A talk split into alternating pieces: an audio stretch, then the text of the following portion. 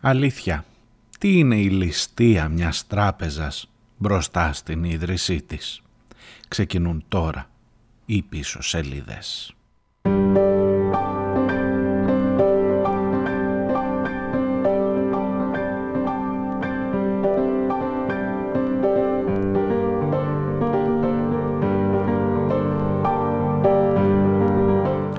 Γεια σας, καλώς ήρθατε. Από εδώ θα ξεκινήσουν οι σημερινές πίσω σελίδες από τον φτωχό Μπέρτολτ Μπρέχτ. Εγώ, ο Μπέρτολτ Μπρέχτ, είμαι απ' τα μαύρα δάση. Η μάνα μου στις πολιτείες με κουβάλησε σαν ήμουνα ακόμα στη κοιλιά της και τον δασών η παγωνιά μέσα μου θα'ναι ως το θάνατό μου. Έχω, έχω το σπίτι μου στην πολιτεία της ασφάλτου φορτωμένος από την αρχή με όλα τα μυστήρια του θανάτου εφημερίδες, με καπνό και μερακή καχύποπτος και τεμπέλης και ευχαριστημένος στα στερνά. Φέρομαι φιλικά στους ανθρώπους. Φορώ καθώς το συνηθίζουν ένα σκληρό καπέλο. Λέω είναι ζώα που μυρίζουν τελείως ιδιόμορφα. Και λέω πάλι δεν βαριέσαι έχω κι εγώ την ίδια μυρουδιά πρωί στο γκρίζο χάραμα τα έλατα κατουράνε. Και τα ζωηφιά τους τα πουλιά αρχίζουν να φωνάζουν.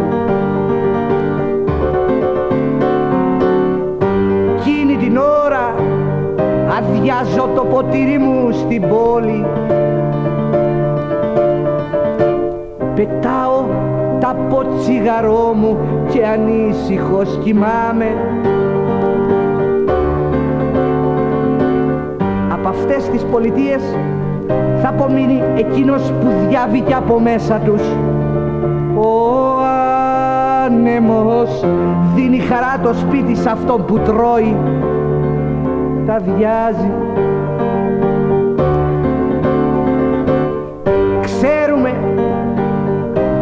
είμαστε περαστικοί κι ότι ύστερα από μας τίποτα ταξιόλογο δεν θα έρθει. Ελπίζω στους σεισμούς που μέλλονται για να έρθουν να μην αφήσω τη Βιρτζίνια μου απ' την πίκρα να μου σβήσει. Εγώ ο Μπέρτολτ Μπρέχτ από τα μαύρα δάση ξερασμένος στις πολιτείες της ασφάλτου μέσα στη μάνα μου σε πρώιμη εποχή. Εγώ ο Μπέρτολτ Μπρέχτ από τα μαύρα δάση. Ξερασμένος στις πολιτείες της ασφάλτου μέσα στη μάνα μου σε πρώιμη εποχή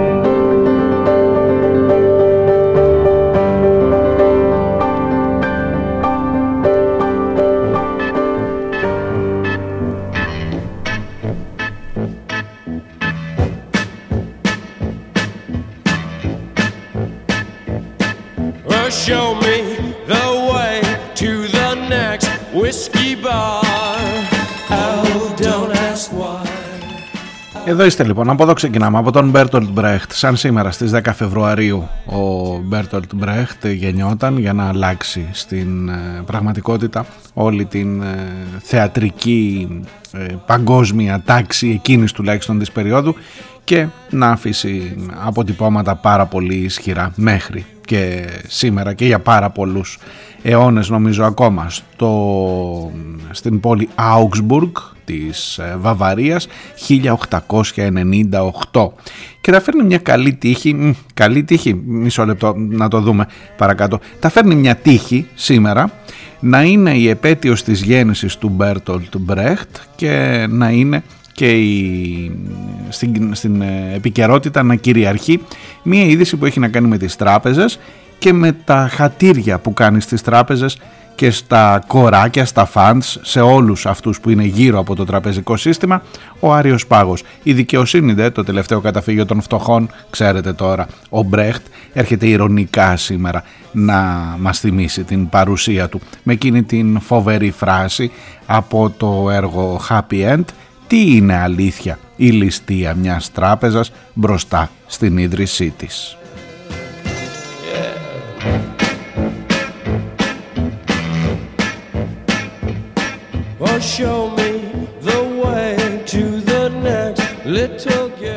Εδώ φυσικά ο Jim Morrison με τους ε, Doors ε, τραγουδούν ε, Bertolt Brecht το Alabama Song.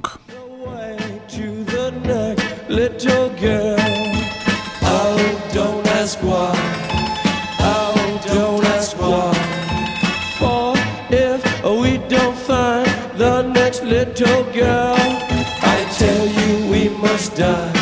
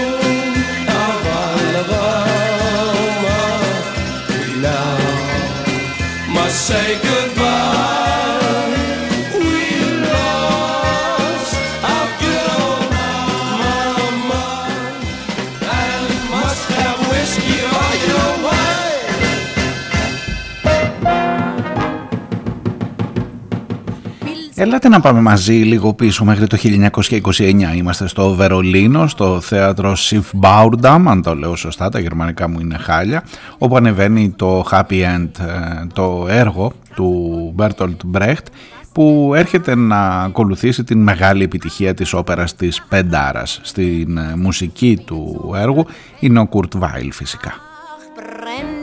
Waren, wo man saß. Auf dem Tanzboden wuchs das Gras. Und der grüne Mond schien durch das Dach. Ne Musik gab's dort, da wurde was geboten für sein Geld.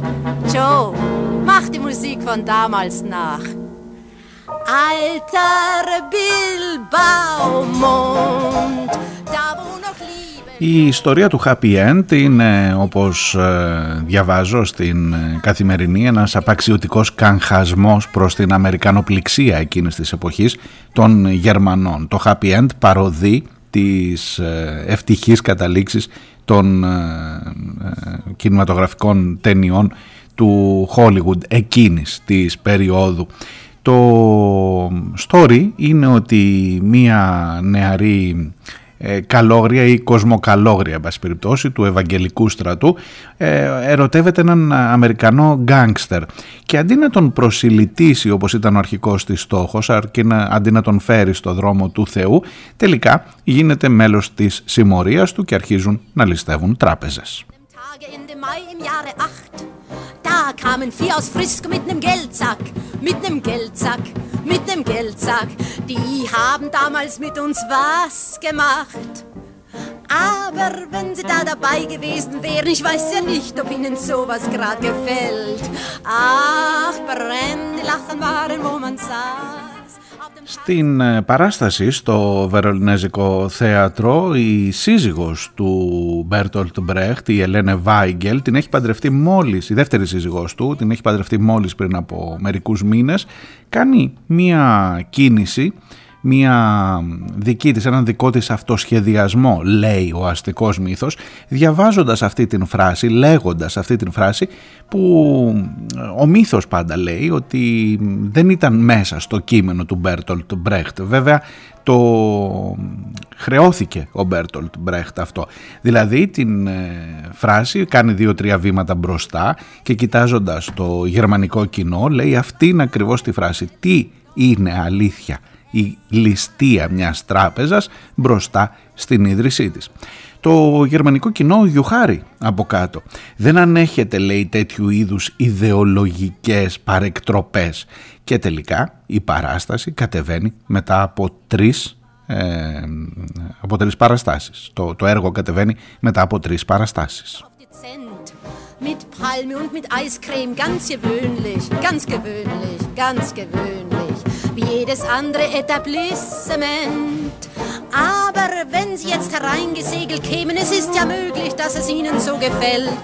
Nur mir macht leider sowas keinen Spaß. Auf dem Tanzboden wächst kein Gras.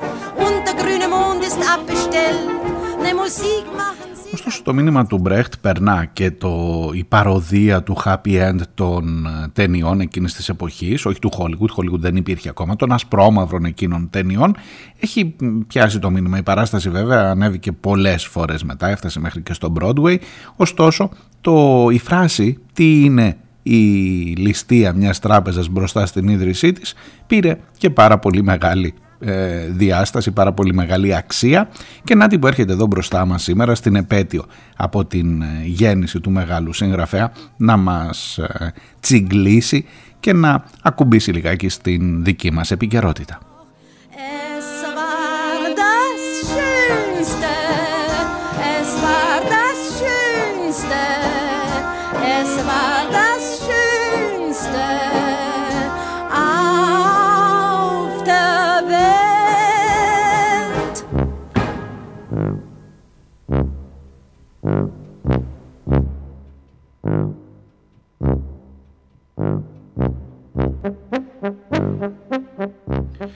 Αυτό που τελείωσε πριν ήταν το Bilbao Song, ήταν το τραγούδι με το οποίο τελείωνε η παράσταση και το ακούσαμε από την Λοτελένια.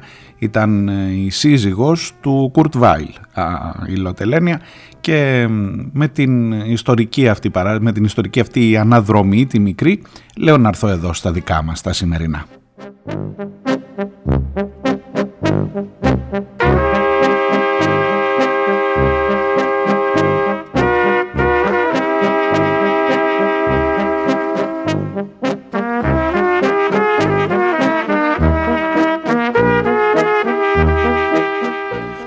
Φυσικά για να μην με κατηγορήσετε η Λότε Λένι εκτός από σύζυγος του Κουρτ Βάιλ ήταν και μια εξαιρετική καλλιτέχνηδα. Λοιπόν είμαι ο Μάριος Διονέλης. Είναι Παρασκευή τέλος εβδομάδας 10 ο Φλεβάρης του Σωτηρίου έτους 2023 πλέον και στο πίσω σελίδες.gr μπορείτε να στέλνετε τα δικά σας μηνύματα και να ακούτε και τις προηγούμενες εκπομπές.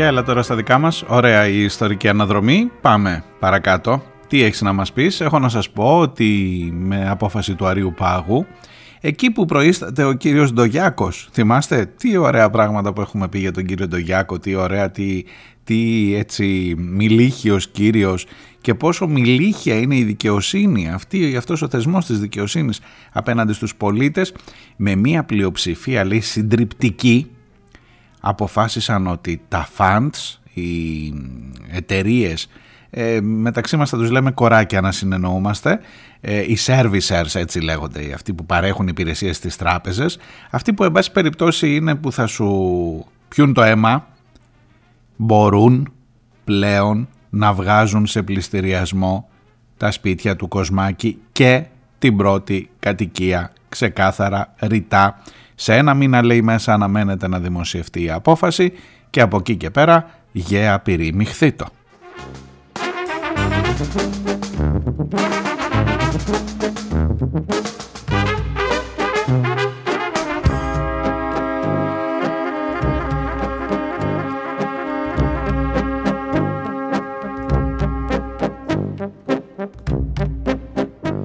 Γεγονός ότι αυτή η απόφαση θα σας την εξηγήσω παρακάτω. Υπάρχουν δύο νόμοι. Ο ένας είναι του 2003, ο άλλος είναι του 2015 που έχουν φροντίσει ώστε να υπάρχουν τα funds, οι πάτσιδες, αν ε, θυμάστε. Αυτός που πήγε αυτή η ψυχή, τι γίνεται, περιμένει να γίνουν εκλογές, να διαλυθεί η βολή, να πάει σπίτι του, να τελειώσουμε. Έτσι. Είναι ανεξάρτητος βουλευτής ο Πάτσης. Τον έχουν διαγράψει.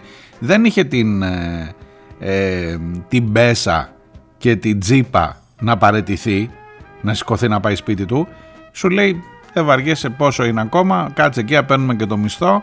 Ε, ούτε πατάει μαθαίνω. Μαθαίνω γιατί έχω κάποιες, έχω δει και κάποιες ψηφοφορίες και πάντα είναι μείον ένας που λείπει. Και αυτός ο ένας που λείπει είναι ο Πάτσης. Είναι βουλευτής, δεν, δεν έχει πατήσει ποτέ στο κοινοβούλιο από τότε που ε, αποκαλύφθηκε η ιστορία του.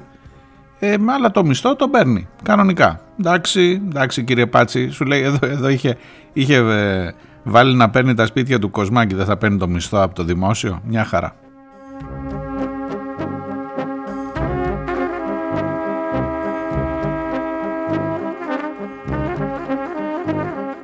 Εσείς εκεί πάνω που ήταν στα Γρεβενά, αν να κάτσω να το ψάξω, Γρεβενά νομίζω ήταν εκεί κάπου ψηλά. Ε, εσείς που τον βγάλατε βουλευτή, εσείς εκεί που ενδεχομένως, ενδεχομένως αύριο να τον έχετε και κάπου πάλι, ξέρω εγώ να τον βγάλετε τίποτα δήμαρχο κάπου εκεί, γιατί για βουλευτής δεν θα είναι. Ε, είμαστε αυτό που ψηφίζουμε. Είμαστε ακριβώς αυτό που ψηφίζουμε. Τέλος πάντων κλείνω, δεν είναι ο Πάτσης ε, ως πρόσωπο το θέμα μου. Είναι το γενικότερο, το μεγαλύτερο, το θεσμικό. Ο Άριος Πάγος που λέει μια χαρά δουλειά κάνετε κύριε Πάτσι μου.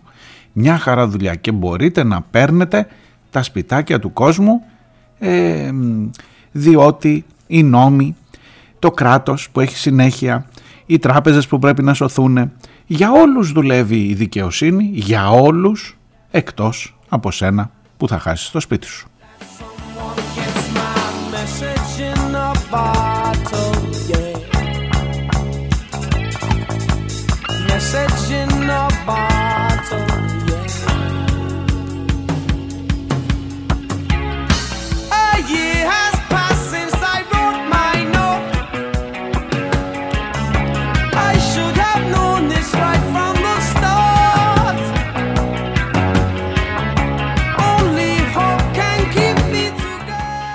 Έκανε που λέτε συνεδρίαση και κλεισμένων των θυρών η Ολομέλεια του Αριού Πάγου και η απόφαση που βγήκε είχε μια πλειοψηφία 56-9.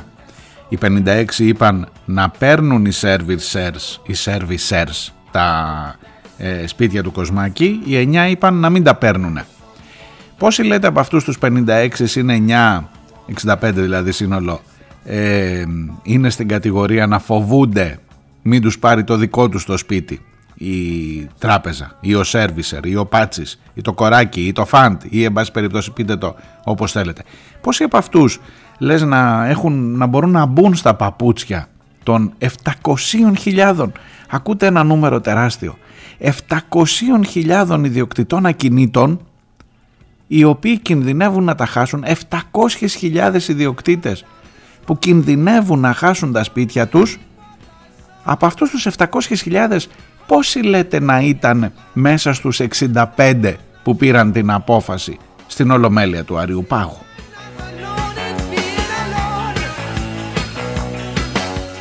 Θα μου πεις που το πας τώρα, θέλεις να λαϊκίσεις, έτσι θα, έτσι θα κάνουμε ε, πολιτική.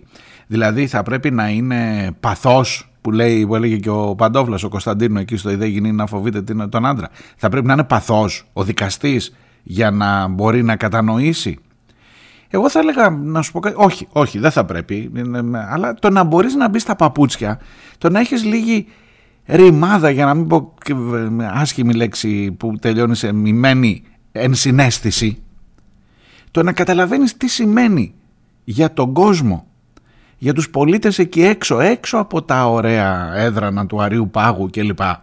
Το τι σημαίνει η απόφασή σου και το τι φωτιά βάζεις μέσα στην κοινωνία, ειδικά σε μια περίοδο που αυξάνονται και τα επιτόκια, θα σας πω μετά γι' αυτό. Τι να σας πω, δηλαδή τα ξέρετε, τα ζείτε. Τα επιτόκια των ε, στεγαστικών δανείων έχουν βγει δύο-τρεις δόσεις παραπάνω μέσα στο χρόνο με τις αυξήσεις που έχουν πάρει. Ξαφνικά, έτσι, επειδή γουστάρουμε. Ε, αν δεν μπορείς να καταλάβεις, όχι δεν χρειάζεται να είσαι φτωχός για να σε δικαστείς, αλλά θα ήταν ενδιαφέρον να μπορείς να νιώσεις τι σημαίνει η απόφασή σου που μου πήρες και με πλειοψηφία τεράστια. 56-9. Θέλω να τους δω αυτούς τους 56, έναν προς έναν. Ειλικρινά σας το λέω.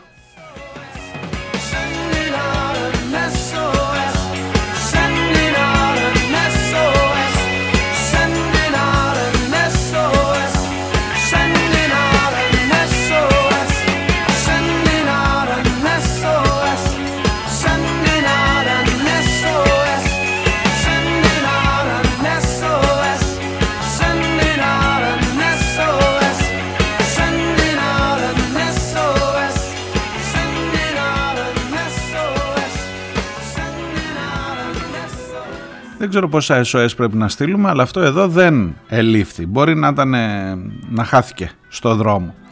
Λοιπόν, 2003 ε, και 2015, ελάτε να τα βάλουμε κάτω για να καταλάβουμε τι ακριβώς είναι αυτό που μας συμβαίνει και τι είναι αυτό που έρχεται με την απόφαση του Αριού Πάγου.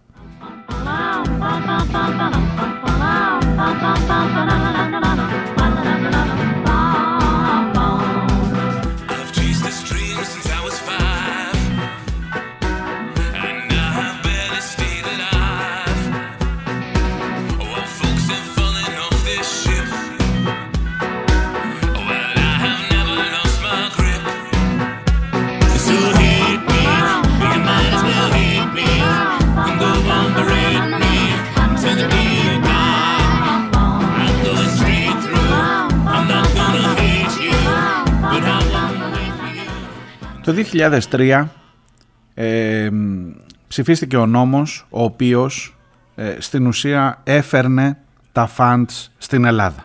Αυτά τα funds που αγοράζουν σε μια εξευτελιστική τιμή περίπου το 8% κατά μέσο όρο της αξίας και που από ένα σημείο και μετά μπορεί να διεκδικήσει, δηλαδή εσύ έχεις ένα δάνειο με την τράπεζά σου Έρχεται αυτός αφού δεν το έχεις πληρώσει, έρχεται ο κύριος Πάτσης και ο χ κύριος Πάτσης, το αγοράζεις στο 8, αν είχες 100 χιλιάρικα το αγοράζει 8 χιλιάρικα, δίνει τα 8 στην τράπεζα και σε κυνηγάει αυτός για να βγάλει ό,τι μπορεί καλύτερο από σένα.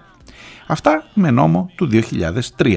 Ποιος ήταν ε, πρωθυπουργός το 2003, εγώ κοιτάζω και γράφει το όνομα ενός καλού κυρίου που πέρασε από αυτή τη χώρα που λέγεται Κωνσταντίνος Σιμίτης.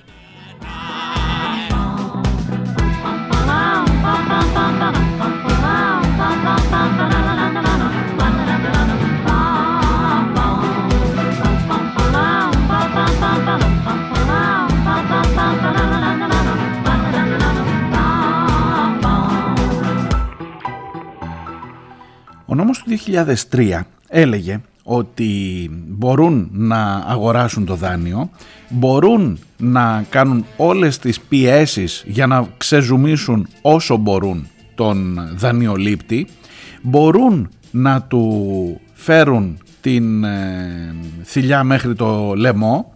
Έλεγε όμως εκείνος ο νόμος ότι δεν μπορούν να έχουν το ρόλο του έχοντος ένομο συμφέρον για να σας το πω όσο μπορώ πιο απλά. Δηλαδή ότι δεν μπορούσαν να είναι οι, οι servicers, αυτοί που αγόρασαν το δάνειο, δεν μπορούσαν να σταθούν σε ένα δικαστήριο ως ε, ιδιοκτήτες του δανείου ή ως εκείνοι στους οποίους έχει υποθηκευτεί το σπίτι σου, γιατί δεν είχε υποθηκευτεί σε αυτόν, στον μπάτσι, στην τράπεζα έκανε εσύ δουλειά.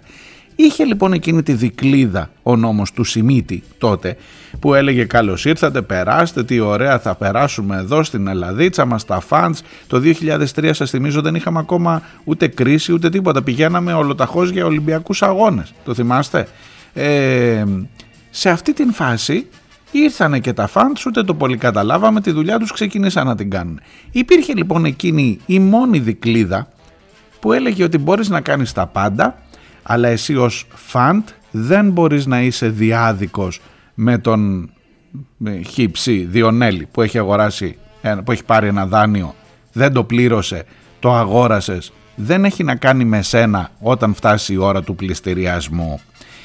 Και από το 2003 πήγαμε στο 2015.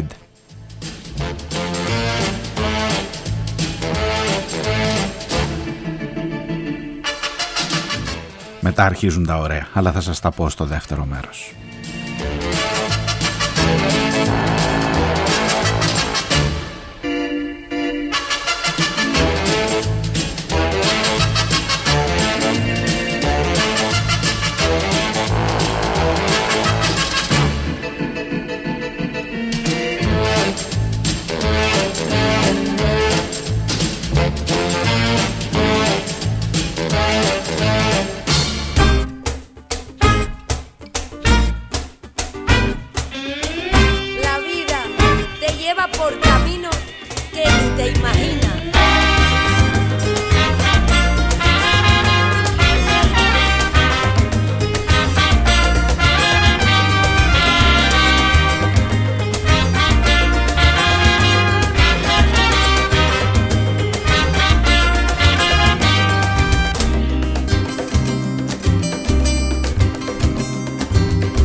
veces me sorprendo triste y qué haré yo con mi vida, lo que debo hacer con lo que quiero, lo que quiero tener con lo que tengo.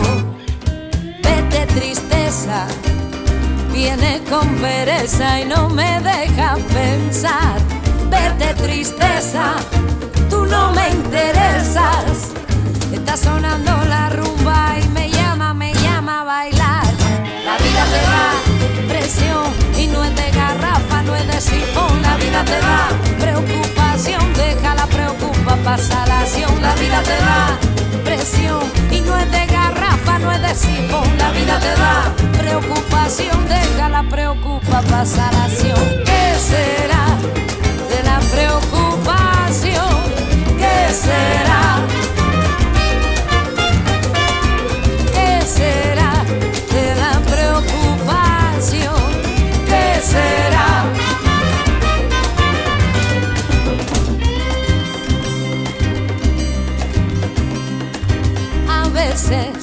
creo que no pasa nada y algo afecta mi alma. Me siento mal conmigo misma, me siento mal, no encuentro salida. La vida te da presión y no es de garrafa, no es de sifón. La vida te da preocupación, deja la preocupa, pasa la acción. La vida te da presión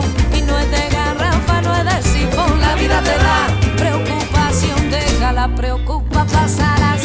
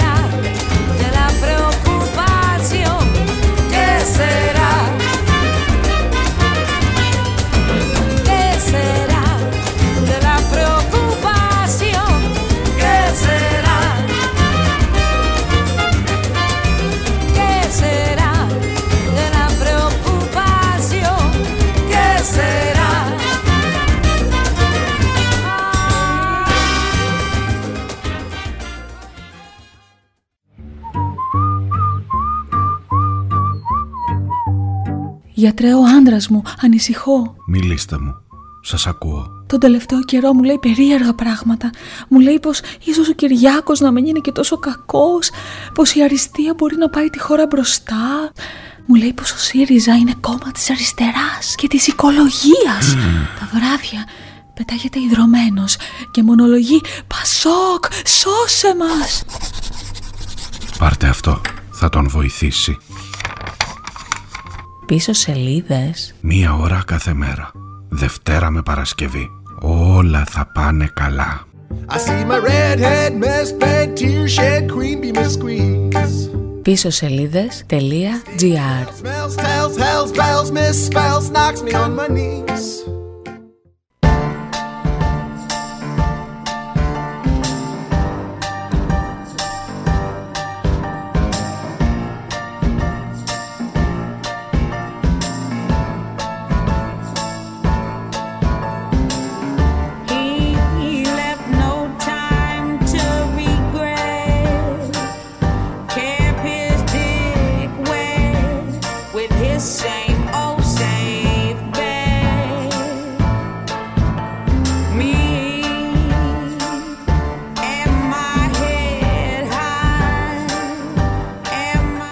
Ακούτε πίσω σελίδες, είμαι ο Μάριος Διονέλης, είμαστε στην Παρασκευή, τελευταία μέρα της εβδομάδας και 10 ο Φλεβάρης. Πίσω σελίδες.gr είναι το site της εκπομπής.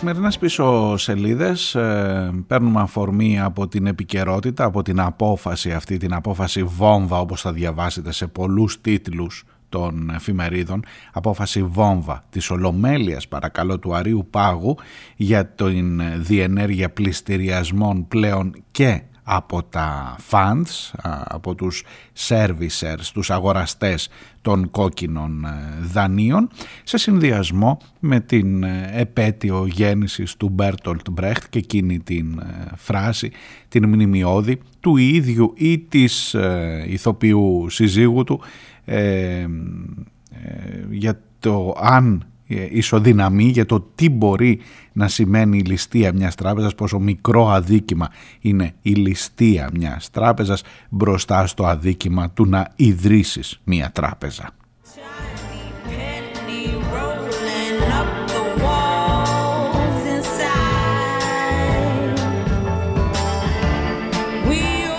Σας έχω αφήσει το story για το πώς φτάσαμε μέχρι εδώ στο 2003 σε εκείνο το νόμο του Σιμίτη που έλεγε ότι μπορούν να ιδρυθούν τα funds αλλά δεν μπορούν να βγάζουν συγγνώμη, σε πληστηριασμό ε, τα ίδια τα funds, οι ίδιες οι εταιρείες αυτές το σπίτι του δανειολήπτη.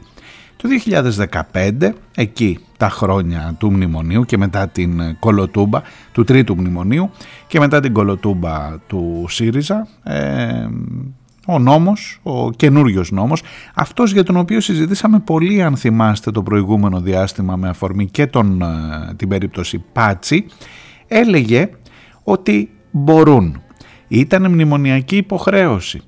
Ήταν μνημονιακή υποχρέωση να δώσουμε την δυνατότητα στα funds να μην χάσουν ε, τα έσοδά τους, τα κέρδη τους και να μπορούν να ε, βγάζουν σε πληστηριασμό τα σπίτια των ανθρώπων, ακόμα και αν είναι πρώτη κατοικία. Ναι, υπήρχαν διάφορες δικλίδες, διάφορες τρίπλες, θα απαντήσει σήμερα ο ΣΥΡΙΖΑ, ότι στην πρώτη κατοικία, ειδικά στην πρώτη κατοικία, ο νόμος προέβλεπε ότι θα πρέπει το φαντ να έρθει και να κάνει μια πρόταση ε, στον δανειολήπτη, αιτιολογημένη πρόταση, ώστε να ξαναρυθμίσουν το δάνειό του και να δούμε ρε παιδί μου αν μπορεί να κρατήσει το σπίτι του με μια δόση μικρή, μεγάλη, ακριβή, αξιοπρεπή, υποτέλειας, μια δόση εν πάση περιπτώσει που θα εξασφάλιζε και στον δανειολήπτη το σπίτι και στο φαντ τα κέρδη του.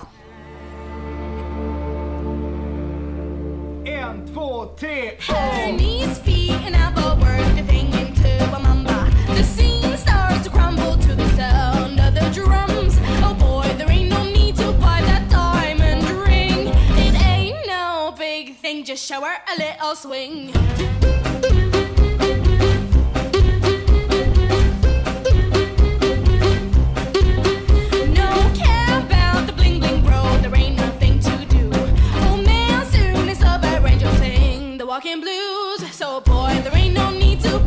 Για την ιστορία αυτή όπως καταλαβαίνετε έχουν ε, ήδη εκδοθεί διαφορετικές αποφάσεις γιατί έχουμε αυτούς τους δύο νόμους. Ο δεύτερος νόμος, μια που σας είπα για τον Σιμίτη, ναι προφανώς έχει την υπογραφή του επόμενου πρωθυπουργού, όχι του αμέσως επόμενου αλλά του επόμενου όταν ξανασχοληθήκαμε με το θέμα των φαντς που λέγεται Αλέξης Τσίπρας, ο οποίος έχει και αυτός γενέθλια σήμερα, όχι γενέθλια βιολογικά, έχει γενέθλια στην ηγεσία του κόμματος. Το 2008, τέτοια μέρα στις 10 Φεβρουαρίου, γινόταν πρόεδρος του ΣΥΡΙΖΑ. Η αλήθεια είναι ότι είμαι, ήμουν εκεί και τα θυμάμαι πολύ καλά αυτά. Ε, ο μακροβιότερος, κρατήστε το ε, για τον Τζίπρα που είναι νέος, ωραίος κλπ. Ο μακροβιότερος πρόεδρος στα κοινοβουλευτικά κόμματα ε, ο μακροβιότερος πολιτικός αρχηγός αυτή τη στιγμή 15 ολόκληρα χρόνια από το 2008 μέχρι σήμερα Just show her a little swing. Λοιπόν, για το ζήτημα του αν μπορούν τα funds να βγάζουν σε πληστηριασμού στα σπίτια, έχουν υπάρξει πάρα πολλές αποφάσεις αντιφατικές μεταξύ τους. Πηγαίνει στο δικαστήριο ο δανειολήπτης, λέει όχι, δεν μπορείς να το κάνεις. Άλλο δικαστήριο έβγαζε ναι, άλλο δικαστήριο έβγαζε όχι. Έφτασε μέχρι τον Άριο Πάγο το θέμα. Το 2022 όταν ε, εκδόθηκε στην αρχή από το τμήμα του Αρίου Πάγου μία απόφαση η οποία έλεγε ότι δεν μπορεί να βγάζει το φαντ το σπίτι του δανειολήπτη σε πληστηριασμό. Επί αυτής της αποφάσεως προσφύγανε στην Ολομέλεια και τώρα η Ολομέλεια έρχεται με αυτή την πλειοψηφία που σας είπα, το 56-9, να πει όχι παιδιά, μπορεί. Και ξέρεις τι επικαλείται ο εκπρόσωπος των φαντς. Λέει, για κοιτάξτε ρε παιδιά, έχουμε εκείνο τον παλιό νόμο που ήταν βολικός, έλεγε μπορούμε να κάνουμε ό,τι θέλουμε εκτός από το να βγάλουμε σε πληστηριασμό το σπίτι του οφειλέτη. Μετά έχουμε τον καινούριο νόμο του Τσίπρα που λέει ότι μωρέ μπορούμε να βγάλουμε και το σπίτι του οφειλέτη αρκεί να του κάνουμε μια αιτιολογημένη πρόταση για την ε, ε, επαναρρύθμιση του δανείου. Ρε εσείς δικαστές, έτσι σας το λέω απλά τώρα, εκεί στον Άριο Πάγο, δεν το βολεύουμε το πράγμα να κρατήσουμε από τον παλιό νόμο ότι δεν χρειάζεται να του κάνεις πρόταση για να ε, επαναχρηματοδοτη- ε, επαναρρυθμίσεις το δάνειο και να κρατήσουμε από τον καινούργιο νόμο το ότι μπορώ να κάνω και πληστηριασμό και έχω ένομο συμφέρον και μπορώ να, είμαι, να θεωρούμε ο, ο νέος ιδιοκτήτης του υποθηκευμένου σπιτιού και άρα να το πάρω. Και λέει με 56-9 ο Άριος Πάγος ναι ρε παιδιά, ναι ρε παιδιά γιατί το αξίζετε εκεί τα φαντς, έχετε κάνει δουλίτσα όλα αυτά τα χρόνια. Και τους λέει παιδιά μπορείτε. Περιμένουμε την καθαρογραφή της απόφασης στην οποία ελπίζουμε να έχει έστω κάποιες δικλίδες, αυτό είναι το καλύτερο που μπορούμε να ρυθμίσουμε, ότι πριν πας στον πληστηριασμό μήπως δίνει μία υποχρέωση που ξέρετε τώρα με κάνα παραθυράκι από εδώ από εκεί θα τη βγάλουμε και αυτή από τη μέση αλλά μπορεί να υπάρχει μία υποχρέωση ότι πριν τον πας στα δικαστήρια να του πάρεις το σπίτι ο- θα είσαι υποχρεωμένος να του πεις ε, έλα να το ξαναρυθμίσουμε ή τέλος πάντων να του κάνεις μια πρόταση. Η οποία πρόταση βέβαια κανένας δεν θα ρυθμίζει πόσο ευνοϊκή θα είναι για τον δανειολήπτη ιδιαιτέρως δε σε μια περίοδο που τα επιτόκια παιδιά είναι στο Θεό που ανεβαίνουν στο Θεό τα επιτόκια. Που άμα δείτε τις, ε, ε, το τι πλήρωνες για ένα όσοι έχετε στεγαστικό δάνειο δόξα το μεγάλο δύναμο κάνω με, το, με τα δυο χέρια το σταυρό μου ότι δεν έχω δάνειο για το σπίτι ε, και ούτε πρόκειται ποτέ να πάρω. Ναι, η γενιά μου ούτε σπίτι έχω φυσικά. Η γενιά μας, εγώ ζω σε αυτή τη γενιά των 700 ευρώ που δεν θα έχει εκείνον τον στόχο, δεν θα πετύχει εκείνον τον στόχο που πέτυχαν οι πατεράδες μας και οι μανάδες μας. Που έκανες μία δουλειά και μπορούσες και να ζήσεις με ένα μισθό στο σπίτι και να ζήσεις και να αφήνεις ε, για το δάνειο να πληρώνεις τη δόση και να μένει και κάτι στην άκρη καμιά φορά. Με μία δουλειά, με ένα μισθό. Τώρα δουλεύουμε τρεις δουλειές και δεν συζητάς καν. Δηλαδή, πο- πότε θα βρεις ένα σπί- για να κάνεις σπίτι, θέλεις πόσα, 200 χιλιάρικα. 300, 200 σου λέω. Ε, για καινούριο, να φτιάξεις ένα καινούριο σπίτι, ρε παιδί. Ή να αγοράσεις ένα σπίτι, εν πάση περιπτώσει, να μείνεις μέσα, που να μην είναι παλιά τζούρα. Πού θα τα βρούμε τα 200 χιλιάρικα, ρε εσείς; Έρχονται οι μεγαλύτεροι και μας λένε να βάλετε ένα κεραμίδι πάνω από το κεφάλι σας. Στο κάτω-κάτω, άμα μένεις στο ενίκιο όπως μένω εγώ, μέχρι να γεράσεις θα τα έχεις δώσει τα 200 χιλιάρικα. Συμφέρει. Να κάνεις το δικό σου. Ποιο δικό μου; Σιγά μην είναι δικό μου. Στην πορεία, άμα πάνε τα πράγματα στραβά, θα μου το πάρει το φαντ. Στην πορεία θα πληρώνω έμφυα τέτοια κλπ. Και έχουμε βρει εκείνο το αφήγημα τώρα η δικιά μου γενιά. Εγώ το χρησιμοποιώ πολύ, πρέπει να σας πω, μιλώντας με τους μεγαλύτερους που μας λένε πάντα το δικό σας σπίτι να φτιάξετε. Έφυγε αυτός ο στόχος από τη δικιά μου γενιά. Έφυγε. Και πηγαίνω στο επιχείρημα ότι κοίταξε να δεις και γάλα θέλω στο σπίτι, αλλά δεν έχω α- αγελάδα δικιά μου. Πάω και αγοράζω. Τι να κάνω. Έτσι, ε, τώρα έχω ενίκιο. Ε, έτσι θα ζήσω. Δεν θα αφήσω στο, στα παιδιά μου σπίτι. Το χάσαμε αυτό. Το χάσαμε. Δεν θα αφήσουμε στα παιδιά μας σπίτι, τουλάχιστον η δική μου γενιά. Και λέμε στους μεγαλύτερους παιδιά, αν έχετε εσείς τίποτα, μας αφήσετε να πάει στα παιδιά. Κατάλαβες κάπως έτσι. Λοιπόν, ε, και μέσα σε όλο αυτό έρχεται το φαντ να μπορεί να κάνει πληστηριασμούς και επίσης έρχεται και ο Μητσοτάκης για να σου το κουμπώσω και με ένα άλλο θέμα που το συζητήσαμε πάλι από τις πίσω σελίδες έρχεται ο Μητσοτάκης και λέει κάνουμε πρόγραμμα παιδιά για τους νέους που πρέπει να τους στηρίξουμε τους νεότερους από μένα λέει μέχρι 39 χρονών εγώ πάει έφυγα τα άφησα, πάει 47 φύγαμε. Ε, τους νεότερους από μένα να μπορούν να πάρουν σπίτι με χαμηλό το κοδάνιο και γελάς, ξεκαρδίζεσαι. Τι χαμηλό το κοδάνιο ρε κουμπάρε πλάκα μου κάνεις το χαμηλότοκο γίνεται υψηλότοκο. Με την... Έχετε δει που έχουν πάει τα επιτόκια και πώς αυξάνονται το τελευταίο διάστημα; Και ότι παλεύουν, λέει, στέλνει επιστολές ο Σταϊκούρας στους ε, τραπεζίτες και του απαντάνε οι τραπεζίτες ότι ξέρεις κάτι, η αύξηση των επιτοκίων στην Ελλάδα είναι μικρότερη από την αύξηση των επιτοκίων στην υπόλοιπη Ευρώπη. Τι να το κάνω εγώ που είναι μικρότερη, φαντάσου. ε, Είναι μικρότερος και ο μισθός μου όμως σε σχέση με αυτό που παίρνει το Λουξεμβούργο, η Ολλανδία και η Γερμανία και η Γαλλία. Οπότε αυ- μεγαλύτερη είναι για την τσέπη μου η επιβάρυνση.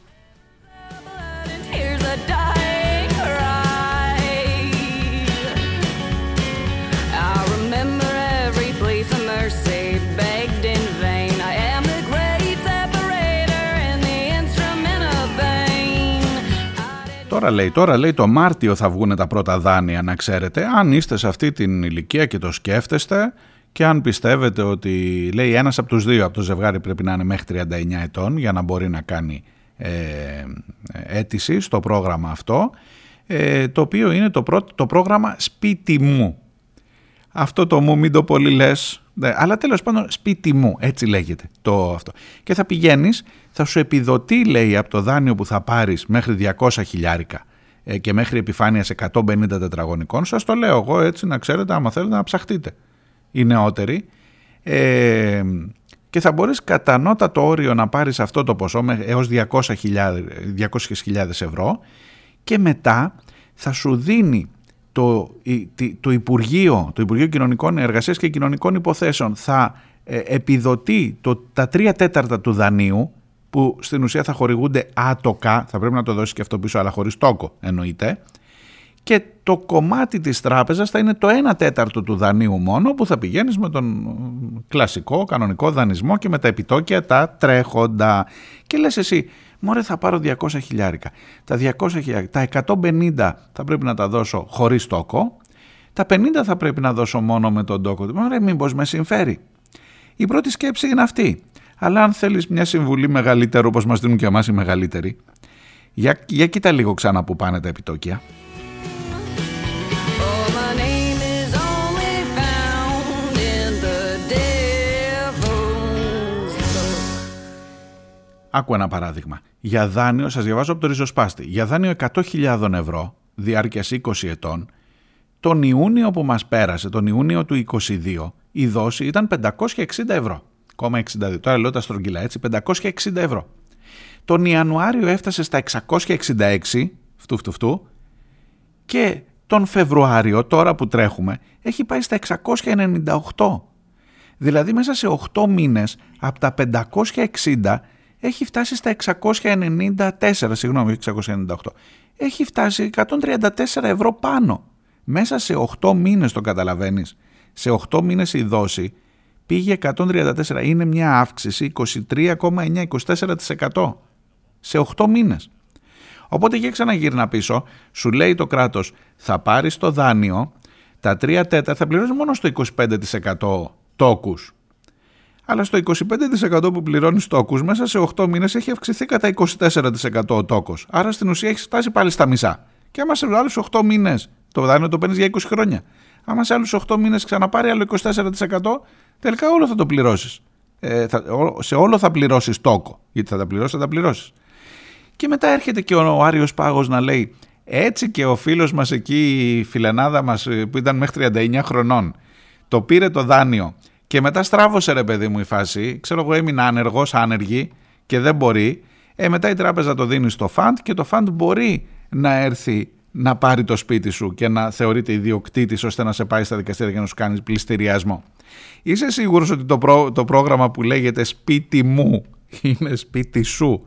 Τέλος πάντων γελάω, αλλά είναι τραγικά όλα αυτά που συμβαίνουν, πραγματικά. Και με, όλους, με όλους τους τρόπους, πώς τα φέρνει από εδώ, πώς τα φέρνει από εκεί. Και μ, τώρα μου ετοιμάζεστε, οι απόγονοι του Σιμίτη του τότε, με τον Τσίπρα, ε, έρχονται να μας προτείνουν προοδευτική διακυβέρνηση. Για βάλτε το λίγο τώρα να πάω και στο πολιτικό. Ο Μητσοτάκης μια χαρά το πήρε και το επέκτηνε το κομμάτι funds, κόκκινα δάνεια κλπ. Μέχρι, βουλε... μέχρι μες στη Βουλή. Οι ίδιοι βουλευτές κάνανε τα funds και τα κοράκια. Τι ωραία που περνάμε παιδιά. Τι ωραία.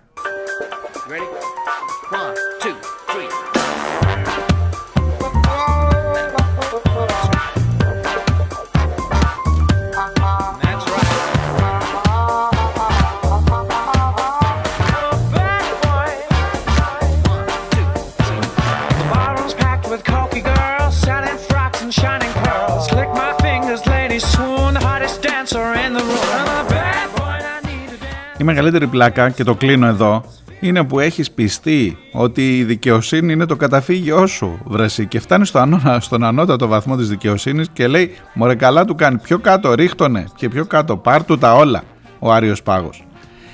Λοιπόν, πάω στα δικά σας μηνύματα, γιατί σιγά σιγά κατηφορίζουμε για το τέλος.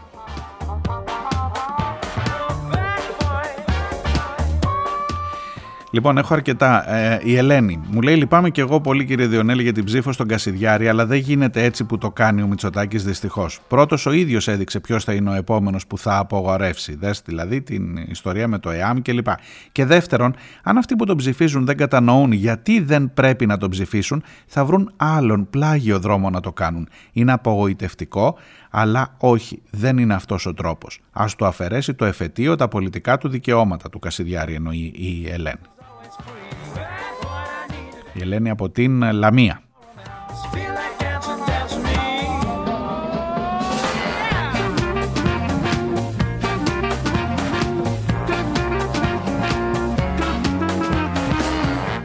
Ο φίλος ο Αλέξανδρος α, από την ε, Σύρο μου στέλνει μήνυμα, μου λέει αν δεν έτυχε να την δεις στον Μελιγκόνη, στο κόντρα εννοεί, στον καλό συνάδελφο τον Γιώργο Μελιγκόνη, ε, για τη Λιάνα Κανέλη, ε, μου λέει ήταν καταιγιστική. Καμία απαγόρευση δεν θα μεταπίσει τους φτωχούς και απέδευτους ανθρώπους να μην αντιμετωπίζουν τους πιο αδύναμους ως απειλητικούς αντιπάλους στον κοινό αγώνα τους για επιβίωση. Αυτή είναι δική μας δουλειά. Οι νόμοι απαγορεύουν πράξεις, όχι ιδέες. Όσο απίθανο και αν είναι με τις συγκεκριμένες ιδέες, αν παραμένουν ιδέες και δεν μετουσιώνονται σε αξιόπινες πράξεις, δεν μπορεί κανείς να τις απαγορεύσει ούτε να νομοθετεί ad hoc κατά πώς βολεύει. Συμμερίζομαι τα περί χρηματοδότησης και προβολής, πρόκειται για εξαιρετικά δύσκολη ζυγαριά, αλλά νομίζω πως δουλειά μας, μου λέει ο Αλέξανδρος, είναι να μην αφομοιώνουμε για κανέναν λόγο τη συστημική ρητορική για την αυτοπροστασία της αστικής δημοκρατίας και οι δύο όροι και το αστικής και το δημοκρατίας εντός εισαγωγικών. Προφανώς αναφέρεται, είναι από την πέμπτη το μήνυμα, αναφέρεται στην εκπομπή της Τετάρτης που έλεγα ότι ρε παιδί μου τουλάχιστον μπορεί ο σκοπός να γιέσει τα μέσα. Εί- Είπα αυτή τη φράση, ότι κάπως πήγαινα να αισθανθώ μία ικανοποίηση έστω παρόλο που είναι προβληματικός όλος τρόπος που έγι- ο, ο τρόπος που έγινε η όλη απαγόρευση για το κόμμα Κασιδιάρη ε, και χθες σας έλεγα, Αλέξανδρε, ελπίζω να άκουσες και τη χθεσινή εκπομπή, ότι τελικά ούτε και αυτό το γλιτώνουμε. Γιατί μέσω Μπογδάνου, μέσω οτιδήποτε άλλο που ήταν τάλε κουάλε η φρασεολογία, θα δεις ότι θα το έχουμε. Τελικά ούτε το άλλο κέρδισες. Ούτε γλιτώσαμε από τον Κασιδιάρη.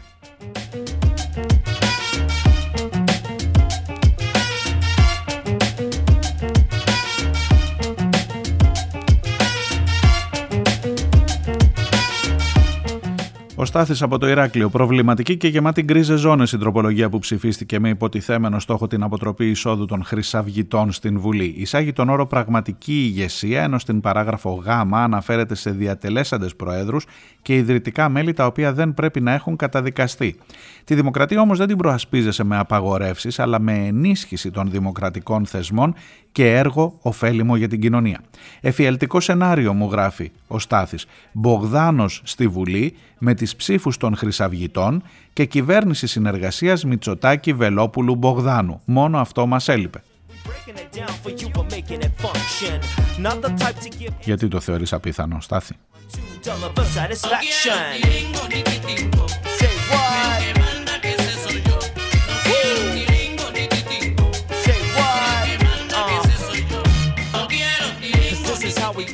Ο φίλος ο Αντώνης από την αρχαία Ολυμπία σχολιάζει πολύ θετικά το μήνυμα του Χρήστου από τη δράμα. Και εγώ είμαι εδώ και χαίρομαι πάρα πολύ να σας φέρνω σε επαφή έστω και με αυτόν τον τρόπο. Για άλλη μια φορά μου λέει εξαιρετική η τοποθέτηση του Χρήστου στα συμβαίνοντα πράγματα. Μπράβο του. Ειδικά η πλήρης αποδόμηση του όρου πατριώτης που σαν λέξη από μόνη της δεν λέει τίποτα. Ενώ αντίθετα οι λέξεις άνθρωπος και ανθρωπιά λένε τα πάντα. Επίσης, μου γράφει ο Αντώνης, ο Χρήστος μου θύμισε ένα περιστατικό που συνέβη το 1974 όταν υπηρετούσα τη θητεία μου στον Εύρο. Ήμασταν όλοι νεαροί, λέει, γύρω στα 20 και τότε, ε, ή λίγο παραπάνω, και, αλλά τότε αρκετά φομι- φοβισμένοι ένεκα της απειρίας και της ανέπαρκτης, ανύπαρκτης πληροφόρησης. Κάποια στιγμή από το γνωστό ράδιο Αρβίλα του, κυ- του στρατού κυκλοφόρησε είδηση ότι επίκειται επίθεση των Τούρκων. Είμαστε στο 74, έτσι. Και με τον πρώτο συναγερμό, αυτός που έβγαζε κορώνες περί πατρίδας και ανδρείας, σαν σύγχρονος Λεωνίδας, ήταν ο πρώτος και ο μοναδικός που λούφαξε σε μια αποθήκη αναλώσιμων υλικών. Τον βρήκαμε, λέει, την επόμενη μέρα, όταν έληξε και ο δεύτερος συναγερμός. Breaking it down like this. One, one, Προσωπικά μου λέει δεν φοβάμαι κανέναν Κασιδιάρη και κανέναν Μπογδάνο. Άλλωστε στο κυβερνών κόμμα έχουμε τους κύριους εκφραστές των φασιστών ναζιστών και μάλιστα σε υψηλές κυβερνητικές θέσεις. Φοβάμαι όλος, όμως μου λέει ο Αντώνης, τους Μπογδανέους και τους Κασιδιαρέους, δηλαδή τους νοικοκυρέους και τους κυρπαντελίδες της διπλανής πόρτας και επειδή έχουμε πολλούς από δάφτους, δυστυχώς δεν ελπίζω σε τίποτα.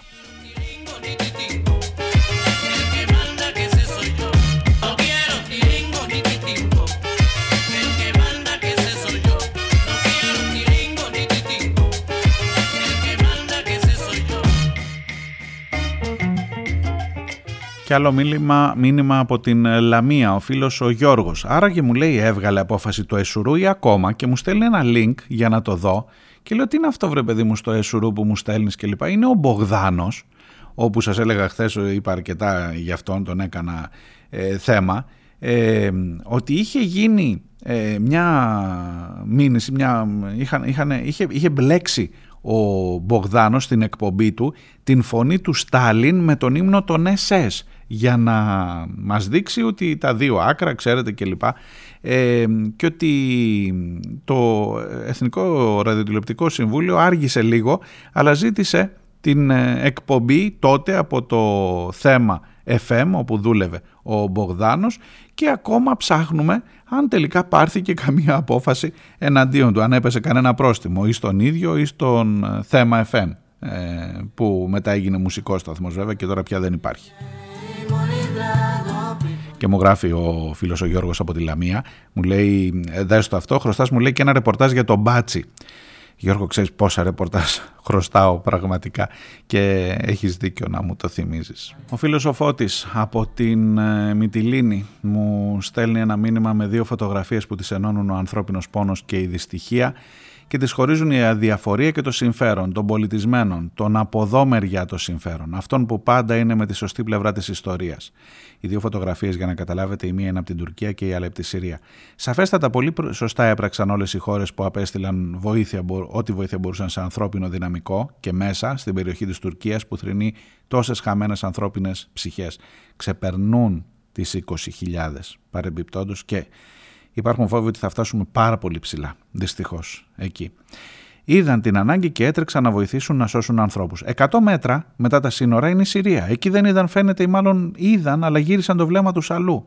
Εκεί είναι η λάθος πλευρά της ιστορίας. Είναι τουλάχιστον τραγικό να βλέπεις τις καλοπληρωμένες γλάστρες των ελληνικών μέσων ενημέρωσης να προσπαθούν να προβάλλουν και να μετατρέψουν τη γρήγορη και αποτελεσματική αντίδραση των ανθρώπων της ΕΜΑΚ και όσων άλλων βρίσκονται από την πρώτη στιγμή εκεί και προσφέρουν βοήθεια σώζοντας ανθρώπους σε καλοδουλεμένο σχέδιο και αντίδραση της ελληνικής κυβέρνησης. Ακόμα και τον ανθρώπινο πόνο και την αλληλεγγύη σπέβδουν να τα μετατρέψουν σε ψηφαλάκια. Οι άνθρωποι της ΕΜΑΚ και όσοι άλλοι πήγαν εκεί, κύριε Πρωθυπουργέ και πολύχρωμα παπαγαλάκια της αυλής, δεν περιμένουν εσάς να δώσετε την εντολή. Θα πάνε από μόνοι τους, αυτό ξέρουν, αυτό νιώθουν και αυτό κάνουν πάντα. Δεν περιμένουν να συνεδριάσει το κολέγιο των επιτρόπων, ούτε να δώσει το OK ο καλοπληρωμένος CEO Golden Boy. Άσε που ο τύπος μου γράφει ο Φώτης ήθελε να στείλει την ΕΚΑΜ, θυμάστε αυτό το σαρδάμ που έκανε. Συνήθισε βλέπεις εκεί που δύσκολα, συνήθισε βλέπεις μου λέει που δύσκολα κόβονται. Αυτά για αυτή την εβδομάδα. Να είστε καλά, να προσέχετε, θα τα πούμε από Δευτέρα. Καλή ξεκούραση. Γεια.